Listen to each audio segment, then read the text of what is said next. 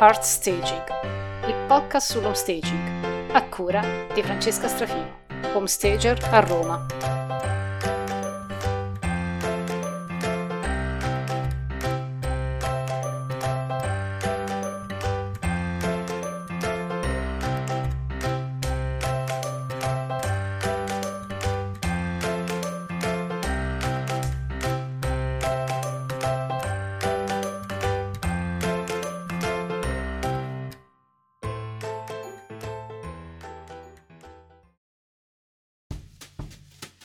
In questa puntata parliamo del no al fai da te.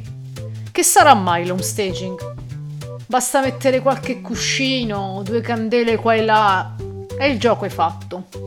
Questa è la frase che usiamo noi home stager per fare l'esempio di chi minimizza sulla nostra professione. Già, cuscini, candele e... beh, se per questo che ci vuole a diventare home stager? Può farlo chiunque. E invece no le cose non stanno così. L'home staging non lo può fare chiunque. Secondo te, tutti possono fare gli avvocati e i commercialisti?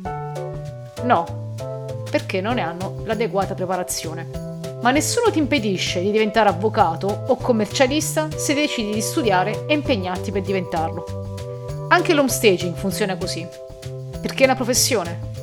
Bisogna formarsi e studiare. Ebbene sì, per diventare home stager ci si deve formare e non solo con un corso che prepari alla professione, ma anche seguirne altri per aggiornarsi costantemente.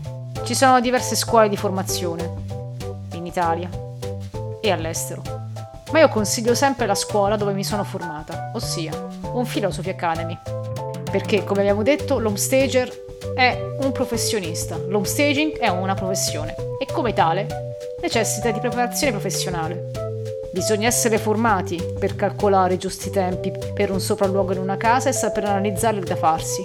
Bisogna essere preparati perché l'allestimento vero e proprio è una parte del processo di un intervento di homestaging. Bisogna saper scegliere i materiali che compongono l'allestimento.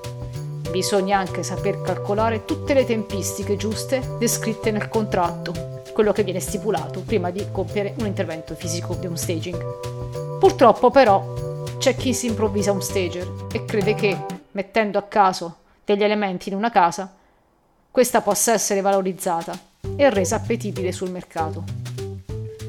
No, non è così. Se si vuole usufruire dell'homestaging bisogna chiamare un professionista. Come quando ti si rompe un rubinetto e chiami l'idraulico. Credi che il danno lo ripareresti senza chiamarlo? Mm, non credo.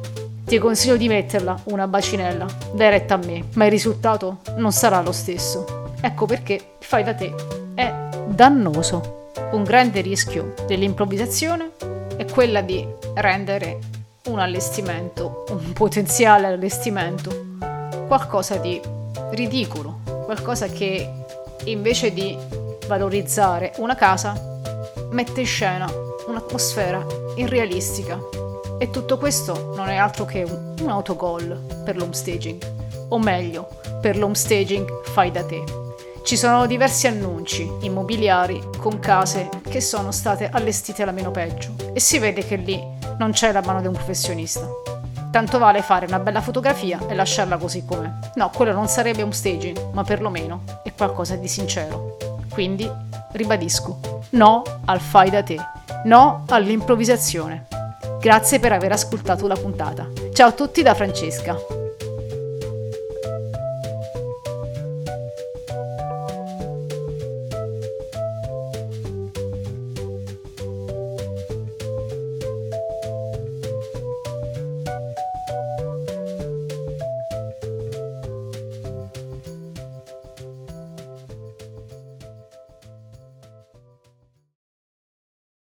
Avete ascoltato Hard Staging, il podcast sullo staging, a cura di Francesca Strafini, home a Roma.